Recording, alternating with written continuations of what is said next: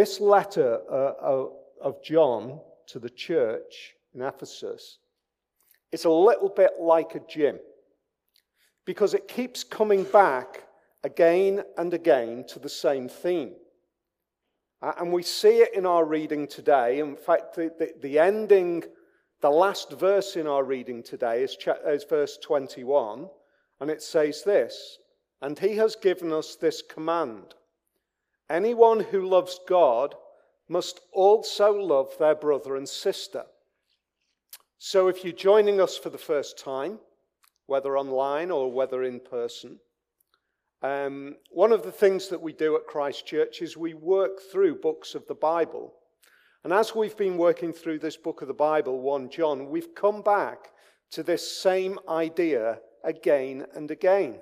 In fact, when I was preparing uh, uh, earlier, and I opened up my Bible software, and I've got my Bible software on one screen, and then I've got on the other screen, I've got the plan for this week. And, and this, the plan for this week is uh, chapter 4 and verse 21. And I'm, I'm reading through it, and I'm looking on my screen, and I'm thinking, why?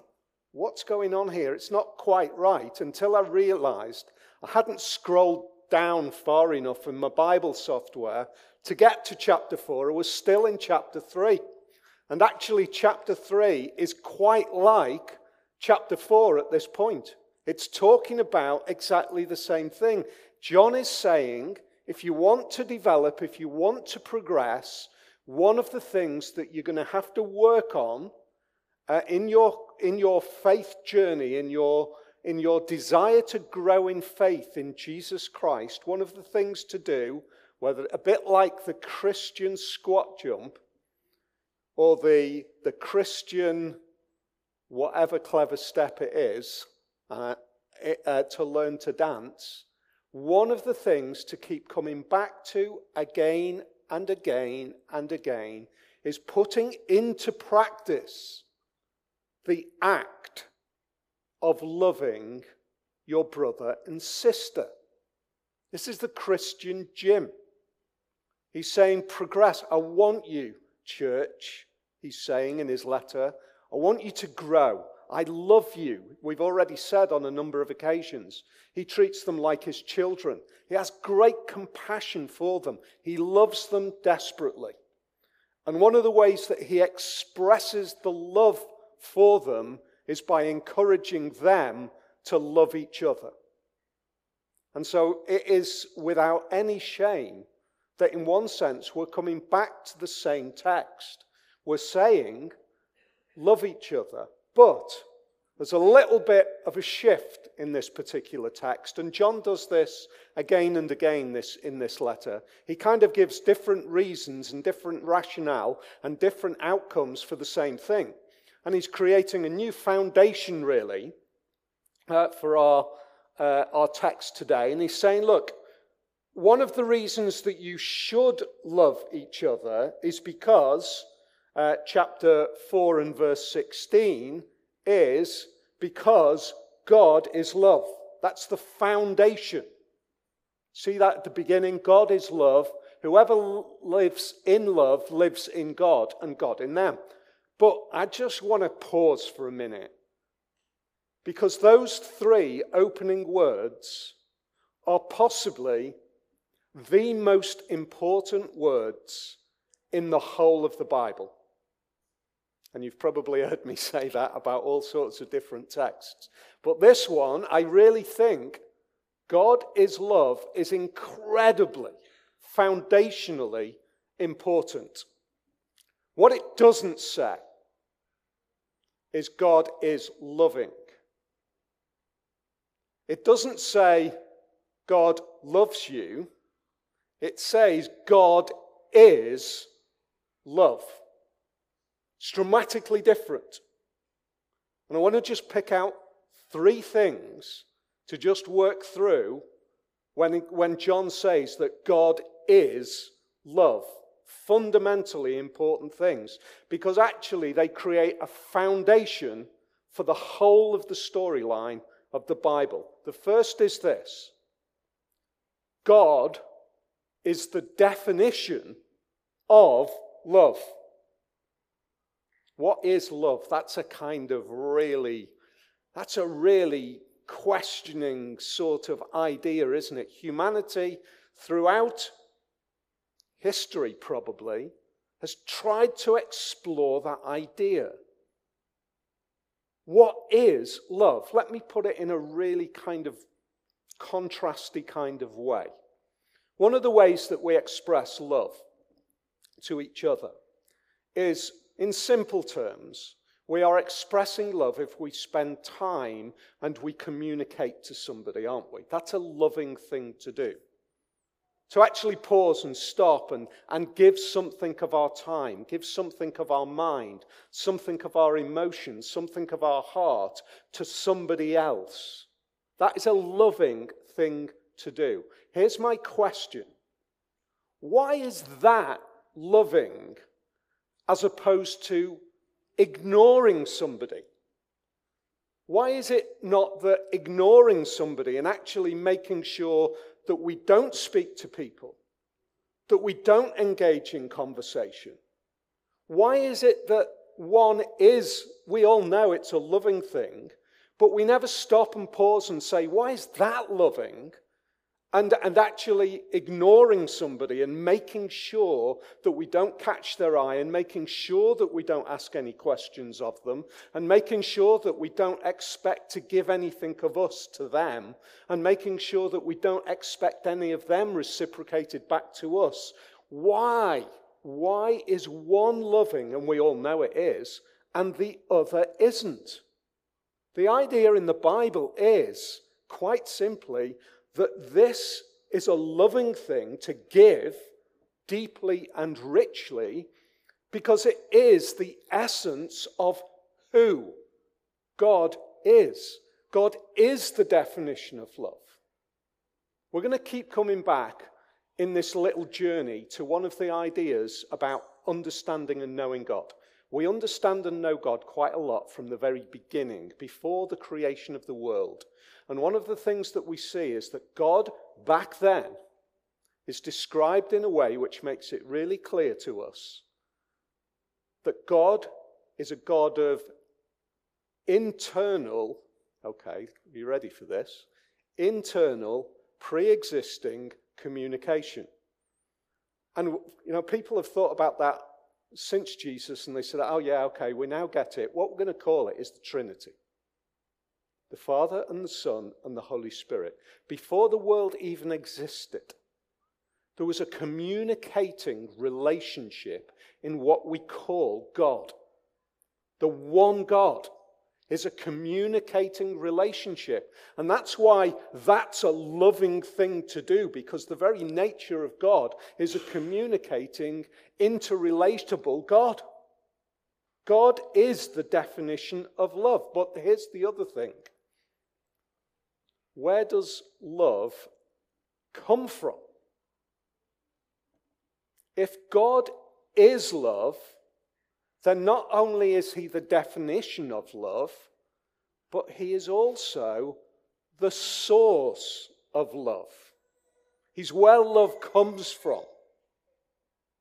Everything that, that is a loving thing finds its source originally in God. In fact, love cannot exist without the pre existence of a God who is love. Love kind of transmits, doesn't it? You know, we've been through a terrible thing, and, and thank God, in the face of a virus that has been transmitted across the world in a terrifying way, We've also seen glimpses across the world of the transmitting power of love. Human beings expressing love to each other in all sorts of different ways. You undoubtedly, over this past 18 months, have been both a giver and a receiver of love. It's a transmitting thing. So when, when we receive it, we find that we also give it. In fact, the more that we receive it, the genuinely are changed by it. When love changes us, we find that we give love. It, it, it's a pre existing thing which transmits. Why? Because it pre existed in God. He is the source of love, and He is also the transmitting power of love. That takes us to the final thing that I'm going to say on this idea of God is love, and it's this love existed before the world existed. That's, an, that's actually an amazing thing. Love existed before the world existed. What does that tell us? It tells us that all of the ideas that we might think about us, humanity being the kind of the loving creatures in the world, the loving animals in the world, decide actually no. Love existed if God is love. Love existed before the world even existed. So that's just mind blowing. That love existed before we even knew that there was a way for it to be expressed in humankind.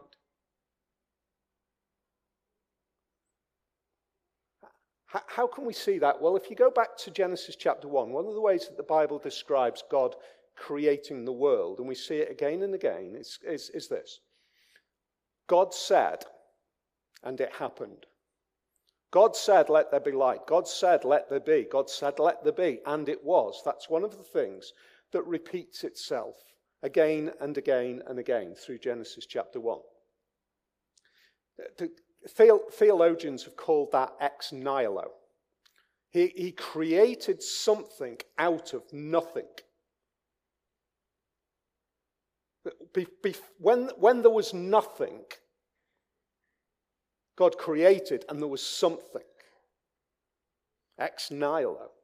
And now, there's, there's all sorts of questions around that. And, to, and you know, I, I, don't think any science has actually fundamentally at, at, got to the bottom of that. You know, whatever we think about the forming of something out of nothing, the, there is a pre existing something which has got to have come from somewhere. And, and the Christian faith says the way in which that is reconciled is in the ex nihilo creation of God. It is created out of nothing by God because God is the source of creation.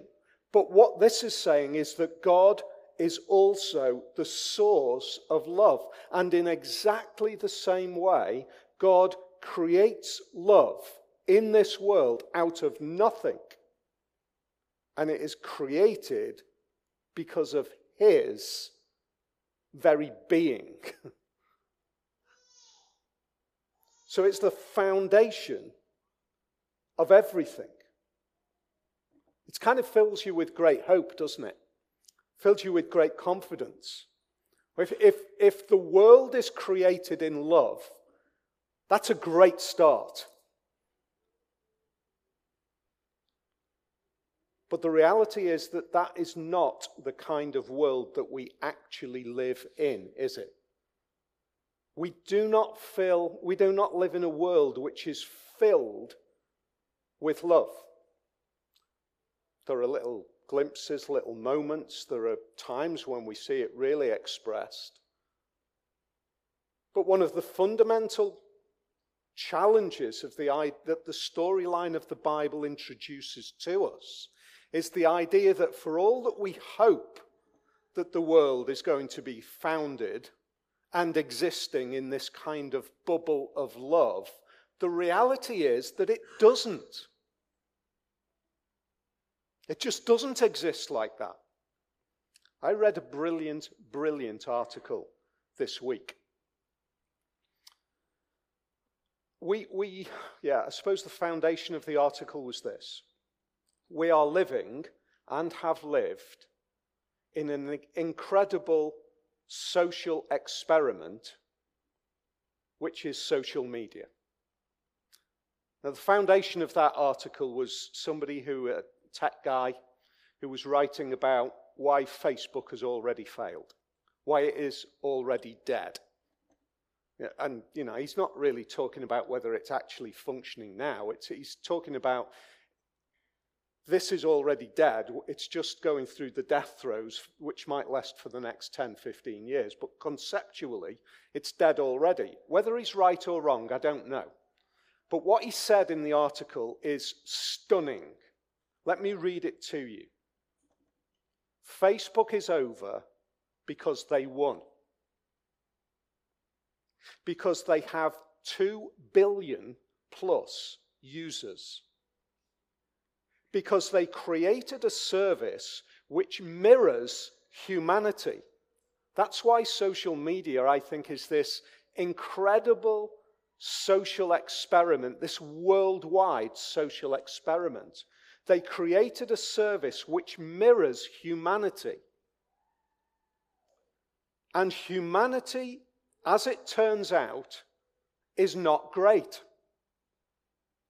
I mean, yeah, sure, there are pockets of great, but there are also pockets of awful. And the awful will always overwhelm the great. And Facebook has created the perfect tool to enable this at scale.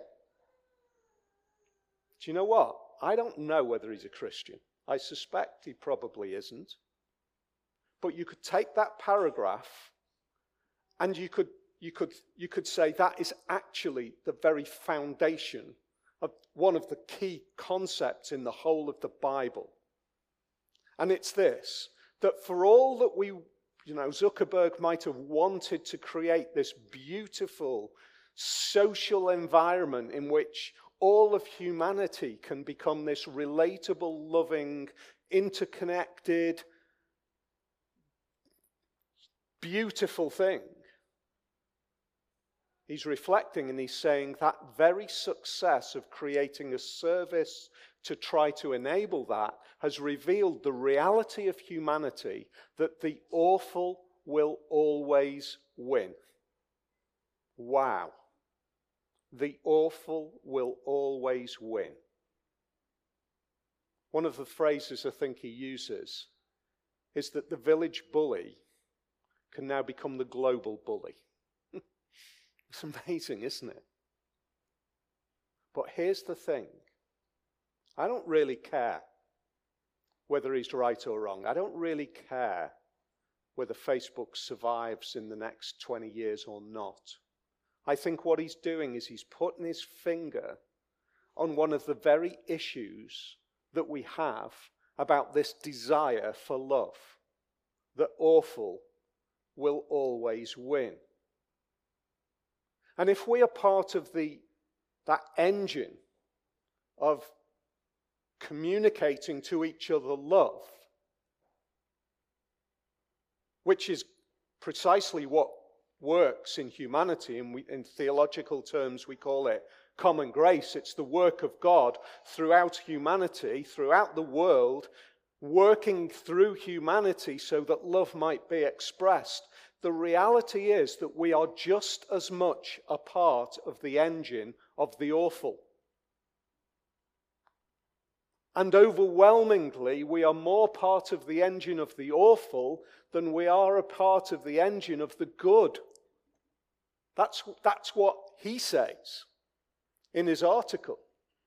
And it's actually what the Bible says is that our, our tendency, our propensity, our, our pattern is always towards the awful.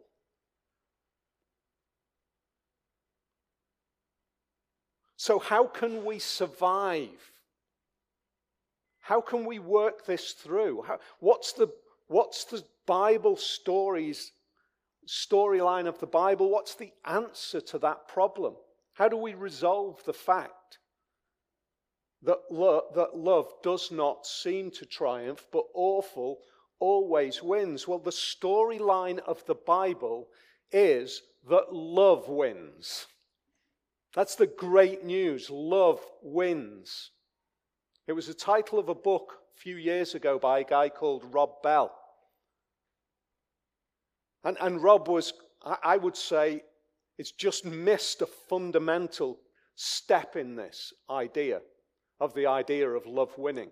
He, he, he pushes in really fantastically well in saying that love is a wonderful thing expressed to each of us and expressed outside of us.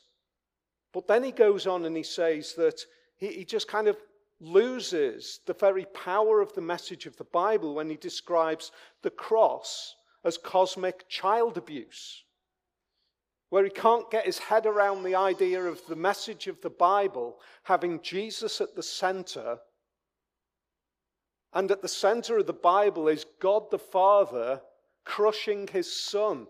And he says, I can't get my head around it. When you express it like that, it's cosmic child abuse. Therefore, it must be something else. and he's missed it.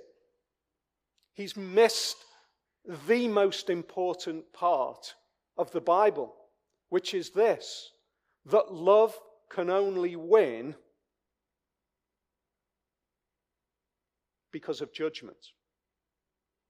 Love can only win because of judgment. Because there is a God who judges. The storyline of the Bible is that Jesus is the God who is love.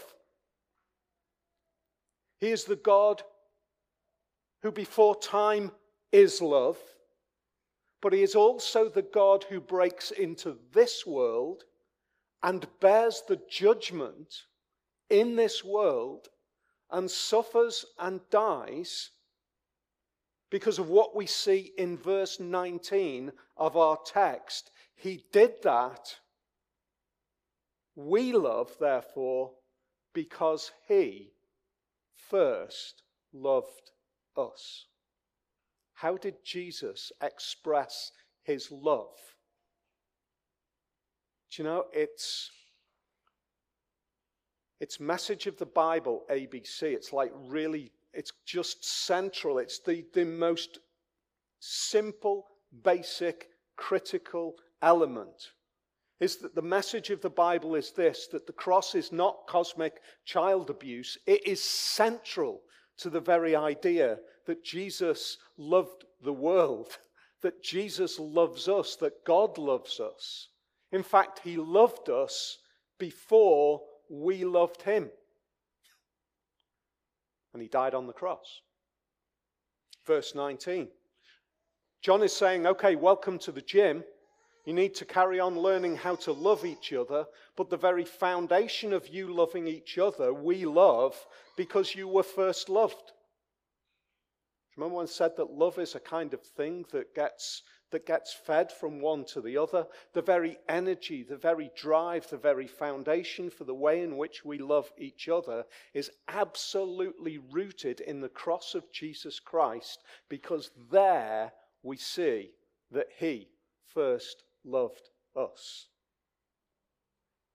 That's great news. And it's great news that God is the kind of God who is prepared to judge.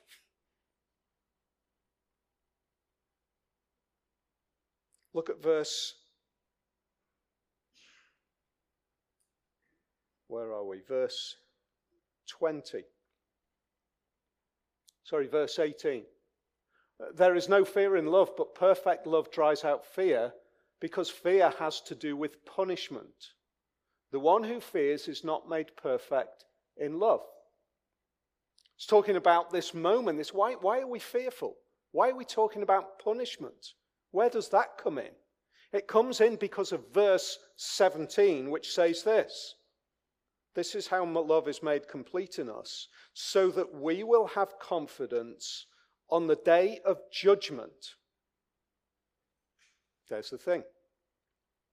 The way in which God expresses his love is by making sure that creation finds its fulfillment in being reconciled in a day of judgment. What's that all about? What's the judgment like? What's it going to be like? What's the, What's the courtroom of heaven going to be like? What will it look like? How will the court be arranged? How will the evidence be presented? How will I, how will I be called up to give account before God? Like every other human being in all of history. What will it mean for charges to be brought? What will that incredible day be like? I do not know. And when I think about it, when I think about the idea of the eternal God breaking into time, and suddenly in a moment, the, this kind of this sequential idea of time that we exist in, that we live in, God breaks into this world, and suddenly, in a moment, the eternal God is present and we are before Him, and there is a moment of judgment before God. That, in human terms, is terrifying, isn't it? It's terrifying. It's the deep unknown. How do we cope with that? Verse 18. There is no fear in love. Now, when I think on the one hand, this idea of the judgment of God, this idea of God breaking into time and reconciling and re- reaching that point of judging the whole of the world, how can I cope with that idea how can I not be absolutely paralyzed with fear? Is because of this verse. There is no fear in love. You know, because if I am loved by Jesus, then that is a greater power, that is a greater thing than that judgment day. There is no fear. But perfect love drives out fear because fear has to do with punishment. What is perfect love and what is punishment? And why do they go together? What is perfect love?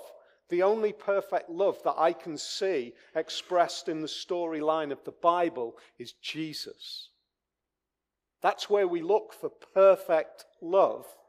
And when we see the perfect love in Jesus, we realize that the perfect love in Jesus that I can be connected to, that I can believe in, that I can trust in, is greater than the fear of punishment. In fact, I don't have to fear punishment at all. Why? Why do I not have to fear punishment? Because he bore it. Simple as that. Rob, honestly, if you, if you lower the idea of the cross and try to get around the storyline of the Bible so that you, you treat the sacrificial death of Jesus as cosmic child abuse, you lose the hope that you have got on the judgment day. You lose it. You lose the reason right now not to fear it. Because it is the sacrifice of Jesus that means that I can look at perfect love and know that I won't be punished. One who fears is not made perfect in love. Perfect love drives out fear. Here's the question to, to conclude, really. Are you able to say that I am loved by God? I want you to be able to say that you are loved by God. I want you to be able to say, when that, that God in Jesus died on that cross, I know that it was because he loved me. The fact that he was there is because he had already worked out before the, the concept of time had even been understood that there was going to come that moment where he was going to be seen to love in the most perfect way on a cross. And when he does that, I can see true love and I can know that I am loved by God. But I want to invite you, on the basis of that love, to get into the gym. Get into the gym of Christian growth. Because you've got a commandment here to get into the gym. Verse 21. He's given us this commandment. Anyone who loves God must also love their brother and sister. That is how you get fit. That is how you learn to just walk.